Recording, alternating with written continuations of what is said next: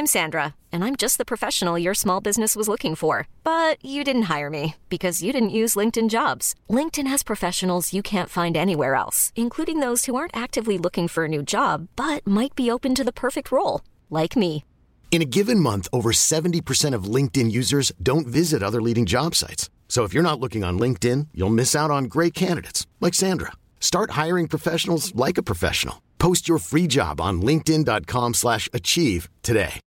Millions of people have lost weight with personalized plans from Noom, like Evan, who can't stand salads and still lost 50 pounds. Salads, generally, for most people, are the easy button, right? For me, that wasn't an option. I never really was a salad guy. That's just not who I am. But Noom worked for me. Get your personalized plan today at Noom.com. Real Noom user compensated to provide their story. In four weeks, the typical Noom user can expect to lose one to two pounds per week. Individual results may vary. Jag har en, en, apropå det, faktiskt ett rätt roligt exempel från eh, Medborgarplatsen här. Det var två somrar sedan tror jag, eller någonting. Så då var det en patrull som eh, kontrollerade en, en som jag, om jag minns rätt så var han mobiltelefontjuv motsvarande. Men han, eh, ja de höll på att kontrollera, och han slet sig loss, eller, och började springa.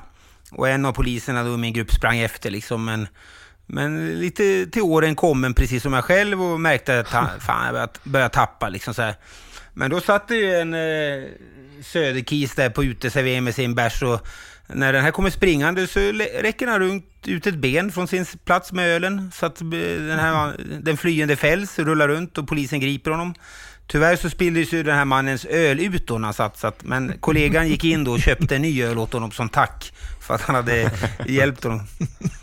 Det tycker jag är lite... Ja, det var alla för väl. Ja, så att han gick in där i uniform bara, en till Falcon där, tack. Och så fick han den som belöning då för sitt goda ingripande. Hur var det här då? Hur var det här då? Hur var det här då? Hur var det här då? Hur var det här då? Ja, hur var det här då? Tjenare, tjenare och välkomna till podden Hur var det här då? Eh, avsnitt nummer sex idag. Och eh, den här veckan har ju Nadde varit ute och åkt skidor. Som då, jag vet, är uppvuxen i Ulricehamn. Fast aldrig åkt skidor när han var barn. Det där är ju lite spännande. Hur kommer det sig? Nej, det var synd om mig när jag var barn. För jag, ett, jag hade inte råd att åka skidor. Två, jag hade inte förmåga att åka skidor. Så när jag blev vuxen så tänkte jag att det här ska mina barn få slippa. Så då tänkte vi, eller jag, att jag åkte upp själv först på skidsemester med några vänner där jag lärde mig åka skidor för att sen ta med familjen upp. Och det känns faktiskt väldigt fint att få göra det. För att typ, ja, man vill ju skydda dem från sina egna barndomstrauman på något sätt. Men samtidigt är det ju rätt fint att se hur snabbt de lär sig och hur enkelt det är. Till och med min fru har aldrig åkt skidor och uh, också har lärt sig. Hon är inte dock lika rapp ner i backen som alla andra. Men det är, eh, det är fint att göra det med familjen. Mm. Ser du det som menar en... du då att du är duktig på att åka skidor nu när då eller? Absolut inte. Jag kommer aldrig bli duktig på att åka skidor. Men jag kan ta mig ner i för i princip alla backar genom att ploga mig ner om det skulle krävas. Så att eh, det går bra. Någon eh, film som vi kan lägga upp från när du åker skidor? Helst ramla? Nej, det är lite... Nej, ja, det, det, finns filmer från när jag åkte upp med grabbarna och lärde mig, men nu är det jag som filmar alla andra, för vem fan ska filma mig liksom? Så tyvärr har jag ingen film från den här gången. Men du Nadde, en liten, eh, lite mer allvarlig fråga. Så känns, känns det som en liten klassresa om du om, fattar du vad jag menar lite grann? Oh ja, det, det, gör det verkligen. Det känns som ett enormt privilegium att kunna göra detta med eh, sina barn. Så det, en, en klassresa, absolut. Att bara kunna ha råd att göra detta är ju ett, eh, det är ett stort privilegium. Och så det, det tycker jag, eller det är jag i alla fall väldigt medveten om när jag gör sådana saker som jag aldrig hade möjligheten till att göra, till, göra som barn. Så det, det, jag tycker en medvetenhet kring det ger en lite ödmjuk. Det kan jag behöva. Mm. Det, det, där du åkte skidor såg ganska gött ut, men, eh, men Viktor, du var ju lite mer... Ja, du hade väl inte världens bästa väder när du var uppe och åkte skidor nu, eller? Nej, jag, jag har gjort en omvänd klassresa, Nadde. Jag, jag är ju uppväxt i en, en riktig skidstad i Falun där man åkt eh, både utför och slättför och allt möjligt. Men nu åkte jag upp i, med mina barn till Bydalsfjällen och nu känner jag att jag jag har inte råd att åka längre. Det är för dyrt, hör jag på att säga. Allting kostar ju svinmycket där uppe. Eh, och då åkte vi ändå till ett, ett förhållandevis billigt ställe. Och eh, det blåste hela veckan. rejält. Eh, så att man blev bra nedkyld. Men den minsta sjuåringen, de som brukar vara så här gnälliga och pipiga eh, kallt, hon, hon åkte konstant. Liksom från de öppna till liftarna stängde. Så jag var riktigt Ja, vad genomfryst varenda dag. Liksom. Och hon helt oberörd bara Kom nu pappa, kom nu pappa. För visst är det så Viktor, du, släpper du henne fri eller låt, släpper du henne själv i backarna? Hur funkar det där jag med bara, så åk, åk ner nu så ska pappa... Pappas fötter håller på att mosas här i pjäxan. Han måste vila och det klämmer och värker överallt liksom. Så att, eh, och sen in, efter halva veckan, tack och lov, insåg hon att det var enklare att åka i ankarliften själv än att stå bredvid mig liksom när jag står ihopböjd med, och med den här bygeln ner i knävecket och liksom bara liksom ah, kvider av smärta liksom. Ja, det var, det var, det var hårt för min eh, kropp den här veckan. Ja. Men Adde, vad, kör du, eh, kör du sån här eh, gummisnurra på dina barn eller? Va? Nej. Nej, de åker ju Nej. bättre än vad jag gör. Ja, Men det är, ju så mest, det, det är ju mest det där att vet, grabben vill ju åka mycket och så vill han åka röda backar. Han vill åka sånt som jag inte riktigt behärskar. Så jag, jag vågar inte riktigt släppa honom. För men det är stort, men även en Branäs där vi var ganska litet så är det ändå, fan man kan inte tappa bort ungar där. Skulle han ramla halvvägs upp i backen, vad fan gör jag då? Liksom? Jag är, man, man vet ju inte hur det funkar och det ramlar ju rätt mycket folk till höger och vänster. Så att jag har vågar inte riktigt, han får bara åka framför liksom mig. Ja, det var några gånger i Bydalen när liksom det blåste ju liksom storm och, och snöade. Och så bara, då drog hon iväg där bara fysch, in i liksom två meter, sen bara va? Hallå? Syntes hon liksom inte i snön, och inget syntes. Så jag tänkte, nu åker hon bort sig eller jag liksom. Ja, de bilderna du la ut, eh, Victor, är helt underbara. Hon ser helt grym ut. Hon ser ut som hon tål vad som helst. Ja, och så ser man mig bredvid liksom som, ja, totalt liksom, eh, vad ska man säga, fryskoma liksom. Du är bara en nästan- tuff dalkar när du är på Södermalm och påstår att du är en tuff dalkar. Inte när du utsätts för något riktigt. så. Nej, precis. Jag är bara massa snack om bricka som jag brukar säga. Härligt, härligt. Men vi går vidare. Eh, vi går till dagens lyssnarfråga då från Johan. Jag har en fråga som kan störa mig på ett sätt men jag kan ändå respektera den eftersom jag inte vet hur det ligger till. Jag måste veta. Hur ska man vara i normalt beteende som polis? Nu snackar vi verbalt. Hur man pratar, måste det vara strikt, stelt och tråkigt? Jag får en känsla av att när man träffar poliser att det är lite stelt och ett leende kommer inte gratis så att säga.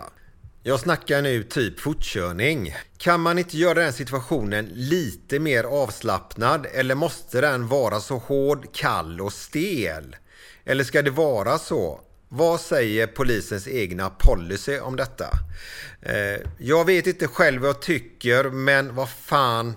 Lite skön i en pissig situation som typ fortkörning hade väl inte skadat? Eller? Ja, vi hade på eh, polisskolan, kommer jag ihåg, att de, vi pratade lite grann, berörde det ämnet i alla fall. Och då pratade, var det någon lärare som, han sa det rätt bra, jag kan nog inte säga det lika bra, men han sa liksom att är du eh, tuff och har mörk röst och, och pratar strikt så här i vardagen så eh, var det också när du jobbar. Och är du lite mjuk och lite eh, pratar på ett annat sätt och är lite snäll och inlyssnande mer, var det också. Men försök inte vara någon annan person än vad du är, utan eh, var den du är. Eh, och jag tycker det är en ganska bra grej att förhålla sig till. Och sen har vi ju eh, de reglerna vi har att förhålla oss till. Eh, förhålla oss till. Det är ju polisförordning att man ska, då ska man liksom eh, man ska ju inge förtroende och hela de bitarna. Det finns ju ändå liksom eh, inskrivet. Och det tycker jag är viktigt också vid, vid bemötandet. Att man, ska, man kan ju inte börja med att vara eh, skämtsam och oseriös eh, för en person som träffar kanske polisen för, för första gången. Utan då får man ju känna in lite grann och vara korrekt till en början. Och sen kan man slappna av efterhand tycker jag. Nej, jag hå- jag håller inte heller med Jag där. håller inte riktigt med, utan man, eh, Nej. man ska ju såklart agera korrekt i sitt uppträdande. Eh, så, men sen man kan nog, ja, jo, man kan inleda med att vara lite skämtsam. Jag vet en, eh, apropå just på trafik, när, i Dalarna, en, en kollega som, ja, då kom de och gled lite för, han, det var vid rött och de liksom, han kom lite för fort så han liksom duttade ju in i bilen framför, han inte riktigt stanna. Och då gick han ur och så gick han fram till föraren och sa men, men vad gör du? Du kan ju inte backa in i en polisbil. Ja, skämtsamt liksom.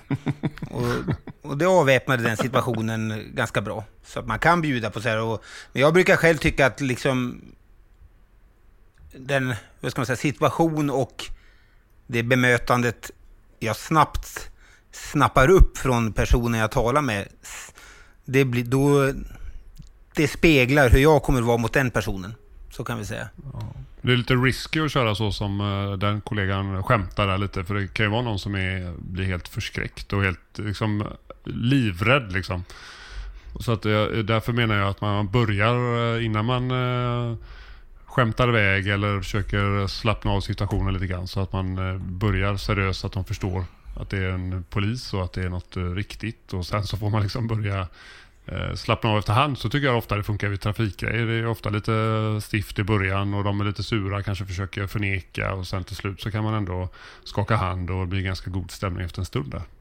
Eh, men det beror ju på situationen som allt annat. Det är ju sådana här tråkiga, tråkiga svaret att det beror på. Och det här, eh, du, du är ju inte likadan idag som du var när du började antar jag. Utan du kan ju känna av situationer på ett helt annat sätt idag. Eh, och hur man än vrider och vänder på det, jobbet blir ju inte roligare än, än, än vad man gör det. Och går du alltid in med en tjänstemin och, och det här stela, men det blir ju inte så jävla skoj för någon av er. Eh, och I de allra flesta fallen, du kan ju alltid med, med glimten i ögat dra iväg eh, någon kommentar sådär. Ja, sen så får man ju självklart, är det en jätteallvarlig situation, då ska man ju inte dra fram ett skämt eller ett, ett smile det första man gör. Men men de allra flesta situationer som vi ändå ingriper i så kan man ju ändå ha lite humor. I, det är ju liksom inga konstigheter. Men just bemötande är ju en intressant sak om man bortser från trafiken och allmänt. Hur vi bemöter folk, både brottsoffer och förövare och allt möjligt. Och det, det tycker jag tycker det Martin sa är väldigt bra. Det var en kollega som sa till mig, en äldre kollega när jag började, att försök inte vara någon annan för alla andra är upptagna, utan det var ett sätt att försöka få en att vara en själv en, en, en klok grej och jag som är ganska otypisk i mitt, eh, i mitt polissätt har ju alltid varit lite mer avslappnad i förhållande till liksom uniform och allt möjligt eh, sånt där som man har hanterat. Men jag har, eh, jag, för jag var med om en grej ganska tidigt i min poliskarriär där jag har en, vi har en kollega i Borås som har en förmåga att så fort det blir lite obekvämt eller jobbigt så ler eh, hen.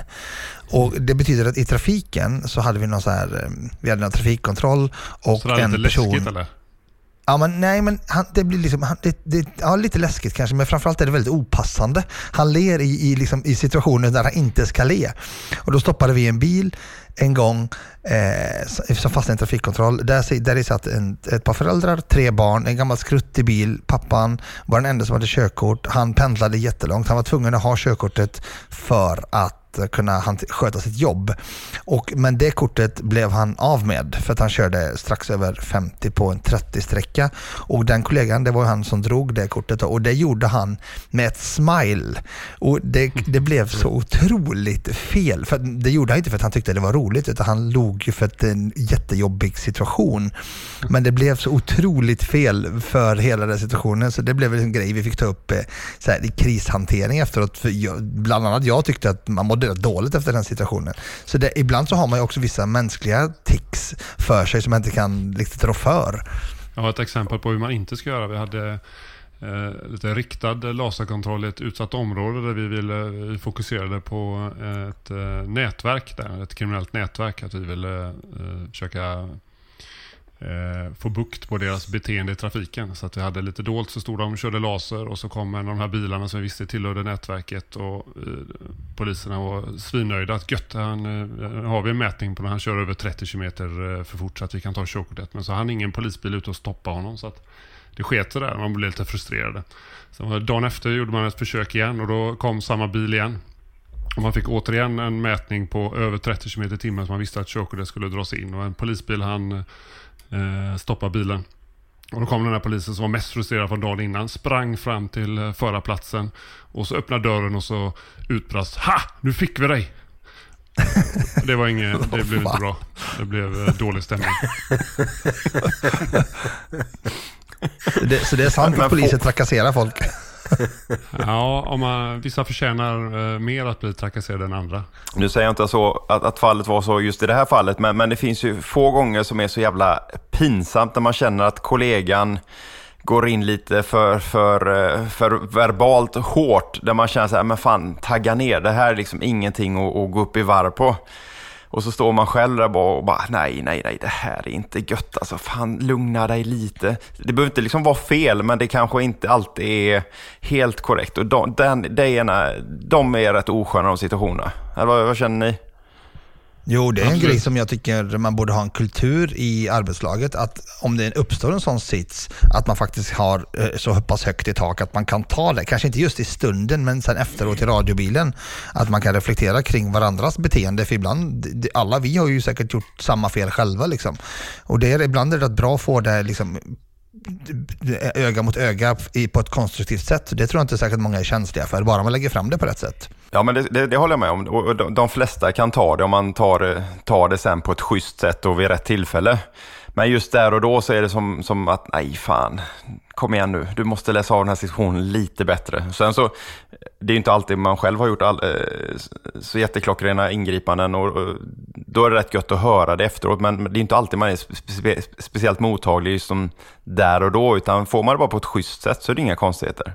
Det är en ganska klassisk situation att eh, två poliser kanske har haft, eh, det har varit lite hett eh, och man har kanske ropat på radion till och med att man behöver någon stöttning och sen så har man lyckats verbalt lugna ner situationen så man har ganska bra stämning och vänt den här, person, eh, den här personen till och att man har ett hyfsat bemötande. Sen så kommer det in en patrull sent i situationen och blir helt fel liksom. Inte har fattat att situationen har ändrats och jagar upp allting igen där, så att man får eh, fortsätta med den här verbala judon en stund till. Är det vanligt Martin? Ja, men jag, ja, det skulle jag säga. Eh, ändå, det är ju svårt, för man vet ju inte. Det går ganska snabbt och det är bara som en sån sak som när larmen går ut så, så beskriver de ju eh, det som den som ringer in eh, upplever. Det är ju inte alltid, eller det är ganska sällan som det är egentligen exakt som situationen kanske är. När man väl, särskilt när man väl kommer fram, att vi kommer fram en tio minuter sent. Och, och redan där så finns det ju en risk att vi går in med lite fel ingångsvärden och eh, kanske trissar upp eh, situationen lite grann. Och sen eh, kanske vi tar en liten stund att vi lyckas lugna ner det och då kommer en annan patrull som man kanske inte har hunnit få den nya lägesbilden eller som vi brukar kalla vindruterapport när man kommer fram. Att man liksom ger den första, första rapporten vad man ser framför sig. Och, och så kan eh, råka jaga upp en situation igen eller jaga upp ett, eh, ja, som exempel ett kriminellt nätverk som kanske man har lugnat ner situationen så kan det dra igång lite igen. Där. Så att det, det är alltid med kommunikation är ju alltid spännande. Eh, och så. Men får jag, får jag bara fråga dig, om, om det är så att det är hyfsat vanligt, varför, är det något man jobbar med då för att få väck det? Om man säger, kan man göra någonting åt det för att få det bättre? Om, fattar du vad jag menar? Ja, absolut. Men det är precis som vi var, inne på innan här, att man pratar ju i arbetslagen. Vi har ju som i början på varje arbetspass ett startsamtal eh, där vi pratar hur vi liksom eh, mår för dagen, hur vi ser uppdraget och sen så avslutar vi arbetspasset med och, eh, att alla får gå igenom hur man upplevt arbetspasset och vilka händelser man var med om för att fånga upp sådana här saker. Då är det också tillfälle till att till att prata om vad som inte blev rätt och, och så. Skapa ett bra klimat och man lyckas jobba ihop en ganska lång tid så hinner man ju eh, som forma, forma varandra till att, till att det blir bra. Men sen om man jobbar vi, som vi gör i Göteborg när vi har eh, mängder med patruller från olika lokalpolisområden som inte riktigt känner varandra och inte alltid jobbar ihop, då kan ju sådana eh, situationer uppstå. Och även oavsett, det är ju inte det är ju mänskliga faktorn att det går inte att få bort allting sånt. Och när jag säger att det händer, det händer ju, men det är ju inte så att det händer hela tiden. Utan Nej. ofta så agerar man ju väldigt professionellt och bra såklart, men det händer ju ändå eh, regelbundet ändå får man säga. Men Polismyndigheten har ju, det är därför upplever jag de har, för att råda bot på det här så har man ju mycket mer börjat att liksom prata om att man ska ha en eh, rättvis lägesbild och att den ska liksom, att alla ska ha samma lägesbild. Just det, så att det inte ska bli att någon tycker bara ah, kaos, medan andra liksom bara nej, nej, det är lugnt liksom. Så, och det, är både, det är ju både inom kommenderingar och större, men även i, i det vardagliga arbetet. Absolut, det Eh, är och, väldigt viktigt. och, det, ja, och det har ju kommit mycket med SPT-konceptet, eh, är min gissning, att man börjar prata om samma lägesbild. Det finns ju, jag vet när de utbildar nya poliser i SPT, då de har någon bild när tagen från en demonstration där det är fyra poliser på rad. Två stycken står med hjälm på och skriker liksom så här aggressivt och de andra två står liksom med båtmössorna på och ler och ser lite uttråkade ut. Och de står precis framför samma personer. Och det illustrerar lite så här att man, polisen uppfattar en situation väldigt olika beroende på hur länge man har jobbat eh, och så vidare och erfarenhet och allt det här. Ja, okej. Men vad är, vad är SPT? Hette det så? Ja, särskild polistaktik heter det och det är det här Okej. som används vid fotbollsmatcher, demonstrationer och eh, allt möjligt. EU-mötet i Kiruna och sådana här saker. Så att eh, det är en särskild taktik ifall det blir som liksom riktar sig när det är folksamlingar ska man säga. Och, eh, Okej. anti, op, an, vare sig det är allmänna sammankomster då eller, eller eh, idrottsevenemang främst. Yes. Martin är, är fena på det konceptet. Jag tror vi kommer beröra det eh, längre fram där. Det finns ju mängder med händelser att ta upp eh, kring det och det är ju, Göteborgskravallen är ju det sprunget ur den taktiken. Att man tog Exakt. fram att man behövde ett annat eh, ett arbetssätt och metod som var bättre och mer både skydda personalen och som var bättre på att hantera konflikter och, och konflikter reducera i de här händelserna. Så att, men det kan vi nog prata mer om. Yes, I samband med fotbollsupptakten kanske. Exakt. Det har ju hänt lite på 22 år här nu så det ska bli spännande att lyssna på vad ni har att säga om det. Eh, Men Johan, kan vi ta en snabb, eh, en kortfattad sammanfattning? Till Johans fråga.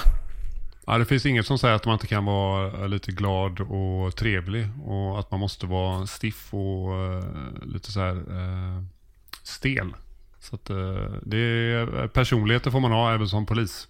Men det, ska vara, det finns vissa gränser såklart att det ändå sker med det ska inge förtroende. Det är viktigt att det är myndighetsutövning vi håller på med. Och de, de situationerna som, som åtminstone jag får mest cred av, ja, men det är när jag är mig själv och inte är det här fyrkantiga myndighetsutövandet, utan kanske går eh, ja, men lite vid sidan av vad de kanske hade förväntat sig vid ett ingripande eller ett, ett möte med, med oss. Eh, och, och det handlar såklart om att läsa av situationerna och också vilken grad av allvarlighets, alltså vilken grad av allvarlighet är det vi är på. Är det något grovt brott, ja men då drar, då, då, drar inte ens jag ett skämt. Men är man på en helt avslappnad situation, ja men då kan man ju dra ut gränserna lite. Och det brukar till 99% uppskattas och, och eh, allt som oftast så, så, så förenas man i ett gött garv och sen så eh, går man vidare, vad det nu än kan vara. Jag tyckte det var roligt. Jag behöver få in skämt här att du är ju, när du är där själv så är du ju fyrkantig. Ja, jag ska, när får vi se någonting annat, vi, vi dina Ja. vänner? Liksom, för att, Ja. liksom, När ska du vara där själv då? Ja, Ja, men jag kan ju vara lite strukturerad, det är ju en sak, men jag kan ju ändå vara en Lite. god gubbe liksom. ja, när, när, när får vi se honom? Peppe. Skönt att se bara när jag är mig själv.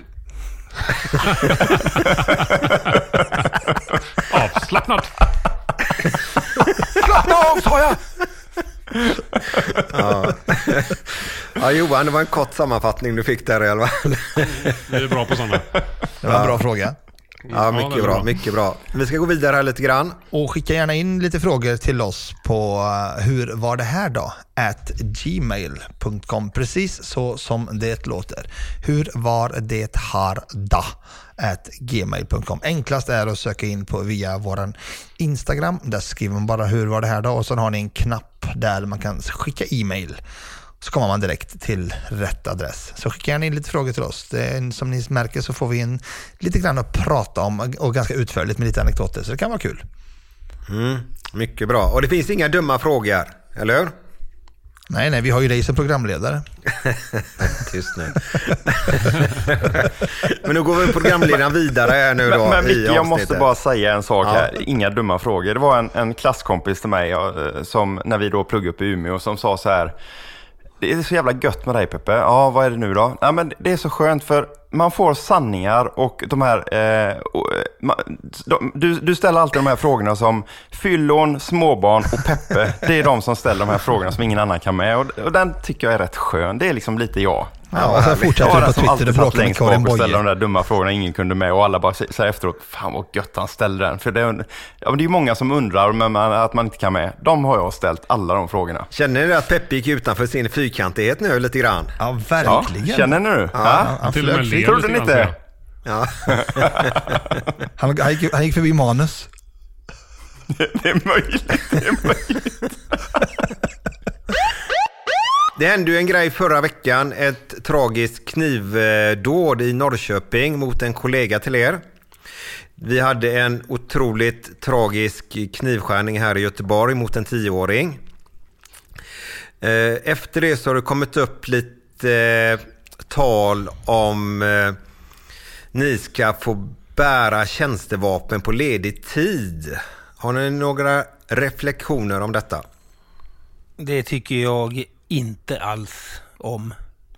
Eh, om det bedöms att en kollega är utsatt för allvarligt hot och så vidare eh, av något slag i jobbet, då kan han få vara beväpnad. Men att vi generellt ska ha det, så är jag emot det. Och jag är på Viktors linje. Jag tillhörde en, en grupp som tidigare jobbade med, eller jobbade med underrättelseverksamhet tidigare och då var det en, i vissa fall, så, eller vissa fall i vissa regioner så fick man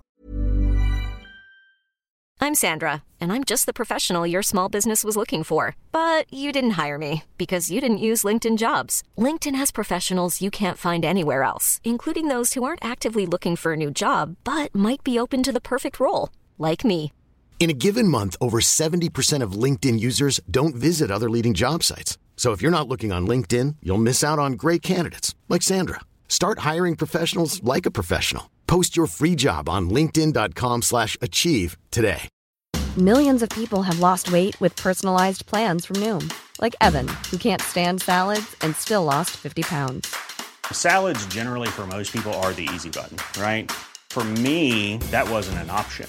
I never really was a salad guy. That's just not who I am. But Noom worked for me.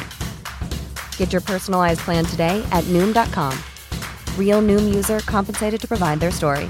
In four weeks, the typical Noom user can expect to lose one to two pounds per week. Individual results may vary. på grund av hotbild eller den problematik man hade i området eller avståndet till jobbet kunna ha ett vapen hemma. Och Det var en diskussion som vi, som vi pratade om för att just eh, på den verksamheten så skulle man inte liksom jättemycket vara på polishus och man skulle vara sätta av ganska mycket av sin polisiära liksom, connection för att kunna verka fritt. Och då var det ganska många kollegor som vittnade om att det, var, det kändes inte riktigt så bra som man trodde att det skulle vara att ha ett vapen hemma hela tiden. Och inte minst kanske gå med det liksom på ledig tid. Eh, som de kanske ibland gjorde eftersom vi hade förtroendearbetstid på den tiden. Så jag håller med Viktor, jag tycker inte alls, i vissa fall när det kan behövas och man har en hotbild, ja, men inte generellt. Martin, vad, vad står du i den frågan? Är du också emot eller? Ja, absolut. Jag är starkt emot det. Att man ska ha vapen hemma. Jag ser inte anledningen till det. Jag ser bara eh, risker och eh, problem med det. Och krångel. Jag har inte velat ha det hemma heller. Och sen kanske, hade man kanske fått välja möjligtvis då. Men eh, nej, jag, jag ser faktiskt inget behov av det. Nu måste du vara för Peppe, annars blir det tråkigt. Ja, men jag önskar ju faktiskt att jag hade kunnat vara för, men jag är Jag är emot. Mm. Och det, det, handlar helt, för mig handlar det om, om den här, ja men någonstans, det blir en psykisk press skulle jag säga, eller en psykisk anspänning att gå runt med vapen på ledig tid och hela tiden tänka på det. Och sen, sen så ser jag ett steg längre. Vi ser redan idag kollegor som förlägger tjänstevapen på offentliga toaletter eller vad det nu kan vara. Och, mm. och sen så ser jag också en, en farhåga att fler eh, kollegor på ledig tid skulle kanske eventuellt bli överfallna. Jag vet inte om det, det kanske är en jättefarhåga men eh, som inte alls skulle, eh, skulle slå in. Men, men det, ja, nej, jag, jag, ser ingen anledning till det. Jag, det är ytterst få kollegor som jag vet om eller som jag har hört som känner att de inte har kunnat ingripa för att de har varit i situationer där de har behövt sitt tjänstevapen. Eh, jag kan inte komma på någon så här på rak arm Eh, det är klart att det skulle underlätta vid vissa, vissa gånger, men jag har aldrig hört någon som, ja, hade jag haft ett tjänstevapen här, då hade jag verkligen kunnat göra på ett annorlunda sätt. Det, nej, inte, inte så att det krävs att man faktiskt skulle behöva använda sig av det, mer än då som, ja, eh, ja för att få ett övertag om man säger, men, men inte som eh, vid en pågående knivskär eller liknande, där man hade verkat med vapnet. Det är inte otänkbart att folk börjar använda vapnet då i situationer som de kanske inte skulle gjort. De blir mm. stressade, trängda och så vidare. Och då, då hemfaller de mot sin egen träning och rycker vapenträning och drar fram vapnet. Eh, mm. Att, ja, men jag ja. tror också det blir farligt. Om, om, vi, om det syftet skulle vara att öka säkerheten för poliser så finns det ju så mycket annat som vi måste göra först. Och det är ju att skydda att våra identiteter inte är så Eh, lätta att få tag på, att det inte står våra namn i alla eh, domar och man ropar ut det i tingsrätten när vittnen ska kallas, att man ropar ut eh, namnen och att det går att vi är det mest öppna landet i världen, eh, tror jag med eh, Ratsit och alla olika söktjänster. Man kan kolla upp allting. Det finns mycket eh, vi borde fixa innan man börjar med några sådana drastiska åtgärder. Sen, sen är det ju också liksom Ja, den här händelsen i, i Norrköping. Nu vet inte jag allt om den eller någonting, men är det så att någon eh, står och lurar utanför en polisstation och hoppar på första bästa, då är du inte behjälpt av vapnet ändå, för du hinner inte få fram det. Det är, det är ju någonting vi har pratat om, är ju just om hur snabbt det går om någon attackerar med kniv. Att du kan inte stå på, mm. att du är sju meter tar de sig på en sekund liksom. Eller var det något sånt där var det och, och, att hur svårt det är liksom att man, många liksom i vår vapenutbildning förleds ju att tro att nej, men han står på några meter avstånd med en kniv. Det är liksom, jag drar fram vapnet och skjuter. Och så får man se hur snabbt det går när någon rusar på en. Att det går ju inte alls liksom, du har knappt fått upp vapnet. Och om du dessutom inte är beredd och någon flyger på dig helt oannonserat, då har du ju ingen hjälp av något vapen. Nej, jag tänkte bara precis som Viktor var inne på, eh, det spåret här med överraskningsmomentet. Vi hade ju eh, kollegan i Stockholm, Ted, där som var ute och patrullerade ihop med en annan kollega. De var på beväpnade i uniform. Medborgarplatsen, och, ja. Precis, och blev knivhuggen i nacken. Och han, den gärningsmannen blev inte ens skjuten, men han hinner ju inte med och sen springer kapp och, och griper honom istället. Så det, ja, det är en falsk eh, eh, trygghet när man, när man är ledig. Det, det är ju inget skydd mot eh, oförberedda attacker. Liksom, eh, det är ju så det är. Och jag är lite nyfiken om... på varifrån debattfrågan eller diskussionsunderlaget kommer ifrån. Är det, är det en pågående debatt typ på Twitter eller något sånt där som jag har missat? Det är eller? intelligent igen på Twitter, men jag har inte heller, jag har inte sett, jag kan säga jag har inte sett någon, någon jag tycker den brukar dyka upp i samband med att uh, terrorläget höjs och att man pratar om terror. Så tycker jag mig se att den eh, återkomma lite grann. Att vi ska vara fler och vi ska vara snabbare ut och vi ska kunna agera snabbt. Där. Jag har sett den lite i mina flöden och, och, ja, men det är en sån här fråga, den kommer och går. Eh, framförallt vid sådana här situationer. Eh, men, men det som vi, om vi nu går till själva händelserna som sådana, inte om själva beväpningen, så i de här extremt vidriga situationerna som, som det ändå är, så har vi ju faktiskt några ofantliga hjältar. Mm. Eh, det är ju tack vare eh, ja. folk som har ingripit, som jag vågar påstå att bägge, eller alla tre som blev knivskurna faktiskt lever idag. Mm. Eh, så med fara för eget liv så har ju flertalet personer ingripit och det är ju det är en jävla superhjältar som skulle hyllas unisont överallt. Alltså, Ja, jag blir så fruktansvärt glad när jag, när jag ser eh, personer som ingriper i, i sådana här lägen. Det, ja, det värmer otroligt ja, mycket. Det följs upp där och, och eh, lyfts fram. De som har eh, gjort eh, ingripanden där. För men det finns ju gott om filmer från tunnelbanor, ifrån rulltrappor runt omkring där folk ser rena rama överfall och inte gör ett jävla skit. Eh, och det, de här, alltså det, det, som har pågått senaste tiden är helt, det är helt horribelt vad fan det är som händer. Liksom. Och mm. just det här, det jag tror, det jag upplever har varit styrkan vid sådana här tillfällen, det är att man har agerat som ett kollektiv. Det är inte en eller två individer, det är flera som har ingripit, ett, ett civilkurage i kollektiv. För då förstår man också att man blir mycket, mycket starkare och, man, alltså, man, och också tryggare i sitt ingripande. Så det tror jag faktiskt är en nyckel om man nu finner sig i en sån situation. Att man använder sig av sin omgivning, om det nu är möjligt, om inte man står ensam. Liksom. Vi ska väl lägga in där, man... en passus där att ja. man, kan, man kan inte begära av någon att den ska kasta sig på någon som har kniv. Ja, det är liksom, och, och försöka, det, det, måste vi, det är ju att begära mycket av människor om man själv är obeväpnad. Utan då får man istället upprepa att man eh, kan, göra, man kan agera på olika sätt. Man kan som Nadde sa, framförallt är man flera, då är man ju starka och då är det enklare att gå mot en. Man kan larma 112, man kan skrika, man kan kasta saker, sådana saker. Men, men vi, ska in, vi får ju lägga in det att eh, jag tycker också de här är hjältar, men de har, de har, de har egentligen agerar på ett, mer än vad man kan begära när, om, när de går in i, i handgemäng med någon som har kniv. Det måste vi ha med. Det måste vi faktiskt mm. säga. Ja, nu börjar vi närma oss veckans kändisfråga, så vi kanske ska ta den nu istället. Hej poliser och tack för en fin podd. Jag heter Kent Visti och för drygt ett år sedan så var jag med om en händelse. Jag kom och gick i en park i Göteborg och eh, över en gångbro, jag var alldeles i början och då hör jag stopp, stanna, polis och eh, en man kommer springande mot mig och 100 meter efter ungefär två poliser. Um, Och grejen är då att det här liksom, han har ju en 10-15 sekunder fram till mig och jag vet att han kommer att passera alldeles, alldeles nära, kanske en halv meter från mig. På något sätt så tänker jag, hur fan gör jag det här? Och jag vill ju göra rätt. Uh, och jag började liksom, den här tiden att tänka, så började jag vill ju inte sparka ner en civilklädd polis heller. Jag tänkte, ska jag skrika till polisen och fråga, ska jag fälla honom? Eller, fast då är han ju beredd så att säga. Så att jag, jag stod där och tänkte och helt plötsligt var han nästan framme vid mig och då så, så ställer jag frågan till honom, är det dig de jagar? Och då säger han nej och jag säger okej okay, och så passerar han mig. Uh, min son var med mig efteråt så gick vi och skrattade ganska mycket åt det där. Eh, åt min egen fånighet och hur ställd och perplex jag blev. För mig hade det inte varit några som helst problem att, att knuffa till honom, sätta en spark på knät eller någonting. För två poliser 100 meter bak och ytterligare en 5-6 poliser på väg från ett annat håll. Eh, så min fråga egentligen eh, är hur tänker man som polis i ett sånt läge? Alltså funderar man över varför gör han inget, han är helt jävla dum i huvudet.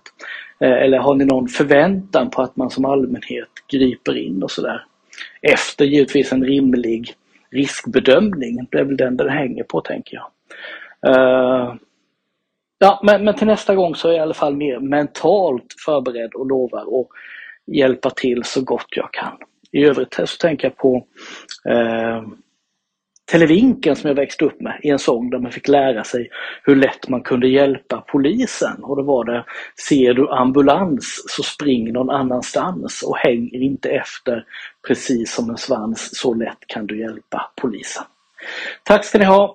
Hej då! Här tycker jag att det ligger ett ansvar på oss som poliser. Säg då att vi springer efter någon. Eh, det är inte, det är inte alltid helt glasklart. Det kan ju lika gärna vara en civil kollega man faktiskt springer tillsammans med. Och här har ju, tycker jag, då, att, att, att vi är ett ansvar att man försöker uppmärksamma någon eh, eller skrika polis hjälp, ta honom eller någonting. Ta fast tjuven! Eh, ja, men den här gamla klassikern. Eh, för det är, det, det, är ju inte, det är inte lätt att veta. Om, om, om en polisman springer efter någon och inte säger något, men då, får jag nog, då tycker jag nog nästan att vi får skylla oss själva. Däremot om vi säger någonting eller att man ligger och brottas eller någonting och, och det går förbi någon och frågar om, om de ska hjälpa till eller, eller man ropar till dem, ja, men då, då förväntar man sig kanske att de ska få hjälp. Men inte, jag kan inte tänka mig annars, eh, inte, inte, om vi, inte om vi inte påkallar det. Nej, sen är det väl så här att, ja, det kan ju vi många gånger säkert tycka att men vad fan gör inte folk något för? Men vi har ju, kan, man kan inte kräva liksom, det är ju inte det här vi pratar om civilkurage. I vissa länder är det ju lagstiftat att du ska visa civilkurage.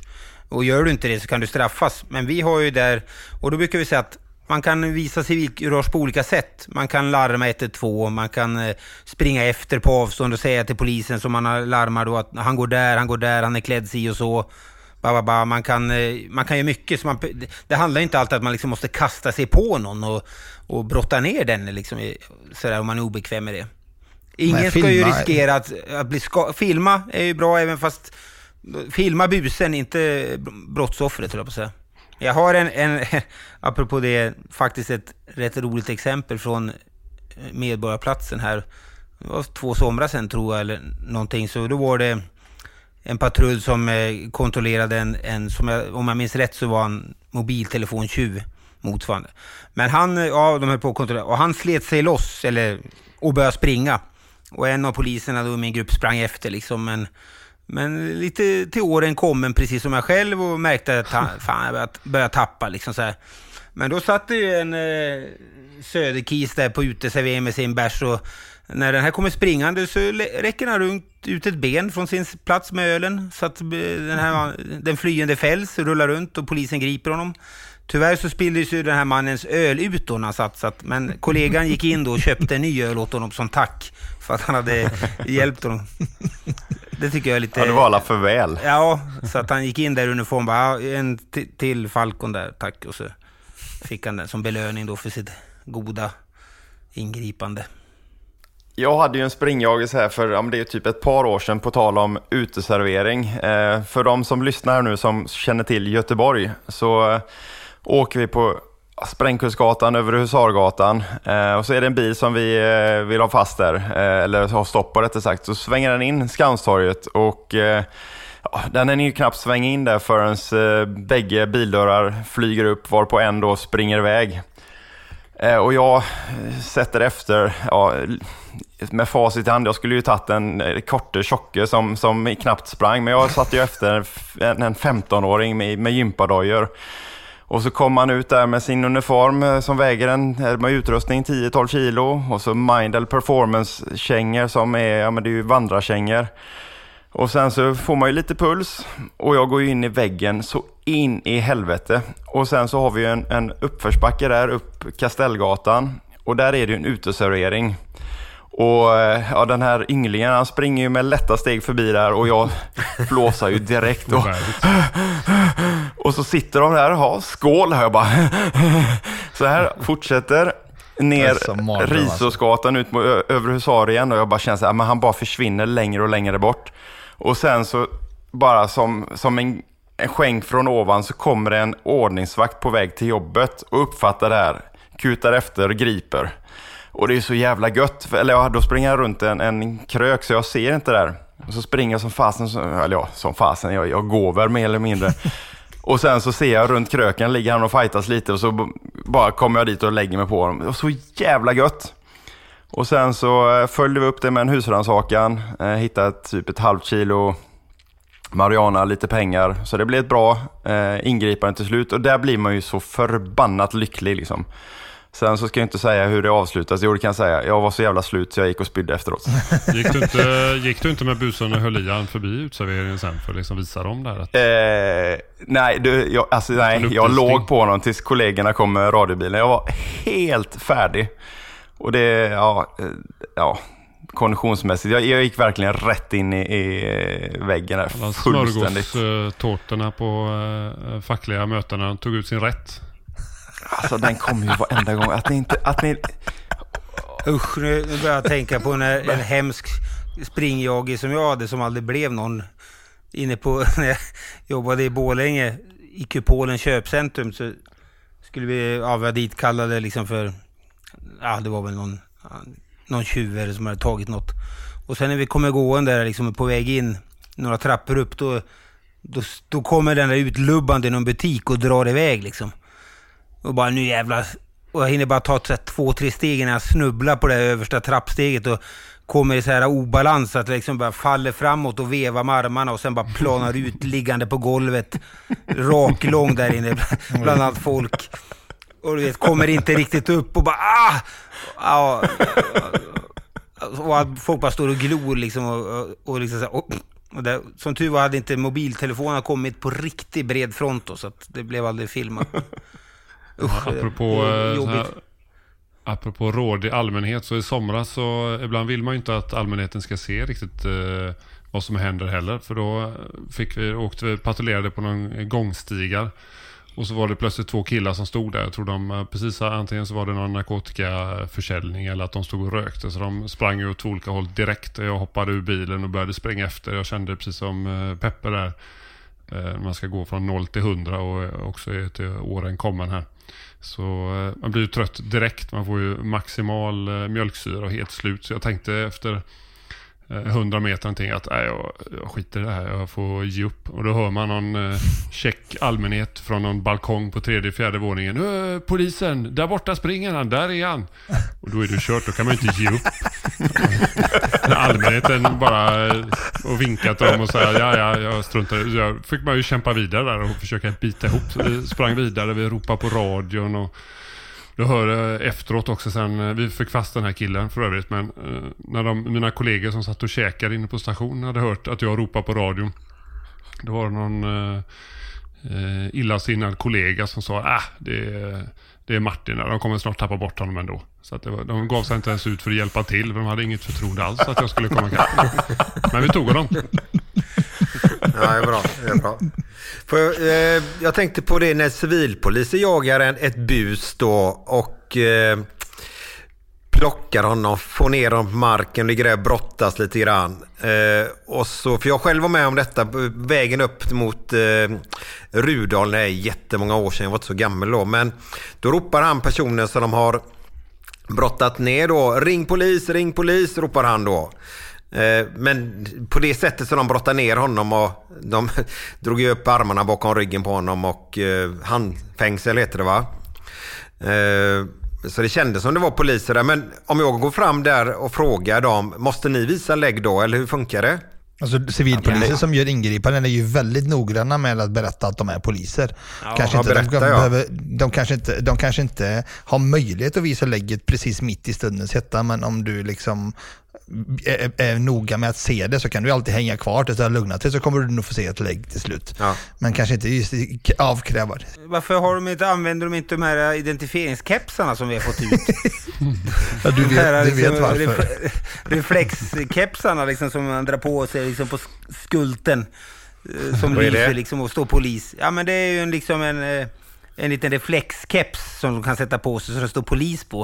Och, Ja, eh, man tar på sig för att se cool ut kan jag säga. Nej, den, är, den har väl... Eh, eh, ut, utformningen är väl kanske inte lockande. Den är Liksom, bra för. Instagram och TikTok-content har vi sett. Jag har en fråga till. Jag har en fråga till. Eh, om ni kommer fram till, till ett... Eh, ja, någon börjar springa helt enkelt och ni ropar stanna. Måste jag stanna då? Nej, du bör stanna, men du måste inte. Men vänta, om, vi, om vi ropar iklädda polisuniform, har vi identifierat oss som poliser, är det allmänt om vi är ute på McDonalds? Ja, men måste, måste, måste jag stanna så att jag springer? Ni- kommer runt hörnet och så börjar folk Ja, det är lubba. inget lagbrott. Det är inget lagbrott att inte stanna. Det är, I trafiken är det ju det. Då är det ju att man inte stannar på polismans tecken. Men i, uh, ute i det fria, höll jag på att säga, eh, så är det ju inget lagbrott så. Men däremot så kommer man ju skapa sig mer problem. För att eh, poliserna kommer ju Mm. förmodligen då tänka att eh, den personen har gjort någonting och kanske tillkalla någon förstärkning. Och det kan ju bli att man slutar med att man blir nedbrottade. ja, okej. Men så vill, vill man jävlas lite grann då så ska man lubba varje gång man ser det så ni får upp konditionen lite då. Spring, spring du på Micke? så, så rullar vi Det, så är- det är ett sakteliga väldigt bakom. dåligt råd att ge. Nej, det, är, det är inget officiellt råd från hur var det här då? Nej, men det, men, men det är inget brott i alla fall att inte stanna. Nej, det är det inte. Det är dumt men inget brott. Lite på civilkurage-temat. Vad, vad brukar ni själva ge för råd till... eh, För det är ju många som, ja men hur mycket ska man ingripa och vad ska man göra och sådär. Vad, vad brukar ni ge för råd? Ingrip men på ett sätt, eh, sätt som du känner dig bekväm med. Alltså så att du inte känner dig hotad. Eller utsätter dig själv för fara. Jag brukar faktiskt ge rådet eh, att, eh, ja men du är inne på ett, på ett bra spår där såklart Viktor. Men jag brukar ge rådet, tänk att du själv är den som blir angripen och du ser vad du ser. Hur hade du velat att de som tittar på agerar? Det brukar jag utgå ifrån. Sen kanske inte det alltid är det bästa ur egen säkerhetsaspekt. Men, men det, jag utgår från hur jag själv skulle vilja att folk agerar i en situation om jag var, var brottsoffret. Så brukar jag eh, säga till. Det, kan- det man kan tänka på faktiskt, eh, apropå våldsanvändning och vad man får göra, det är ju att man kan, man har ju rätt att överta någon annans nödvärnsrätt.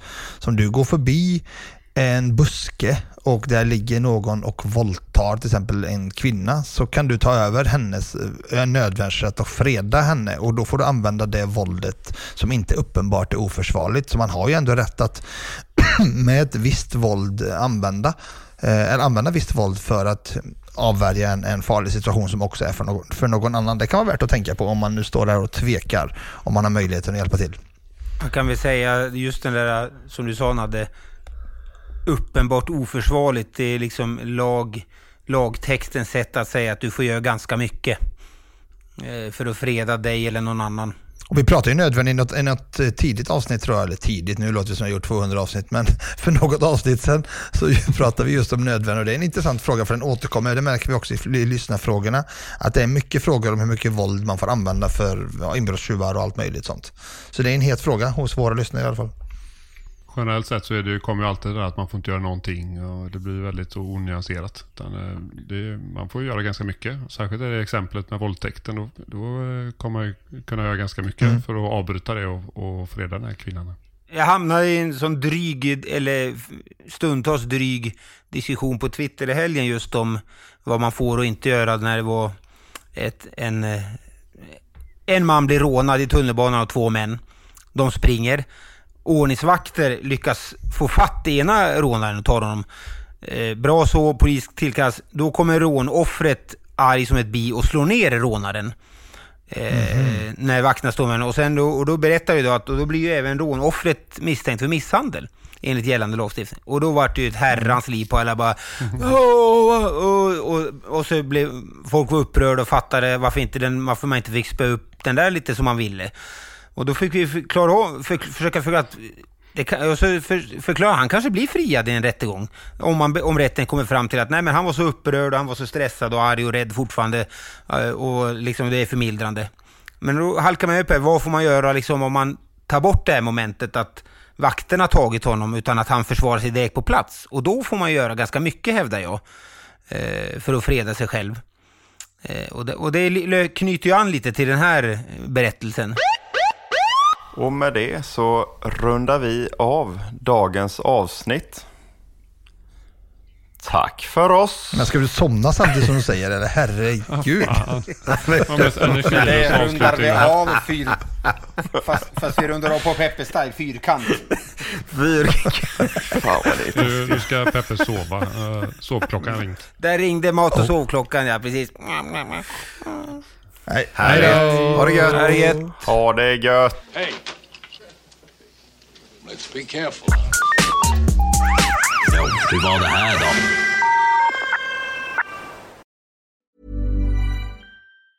Hi, I'm Daniel, founder of Pretty Litter. Did you know cats tend to hide symptoms of sickness and pain? I learned this the hard way after losing my cat, Gingy. So I created Pretty Litter, a health monitoring litter that helps detect early signs of illness by changing colors, saving you money and potentially your cat's life. Pretty Litter is veterinarian developed, and it's the easiest way to keep tabs on your fur baby's health right at home. Go to prettylitter.com and use code ACAST for 20% off your first order and a free cat toy. Terms and conditions apply. See site for details.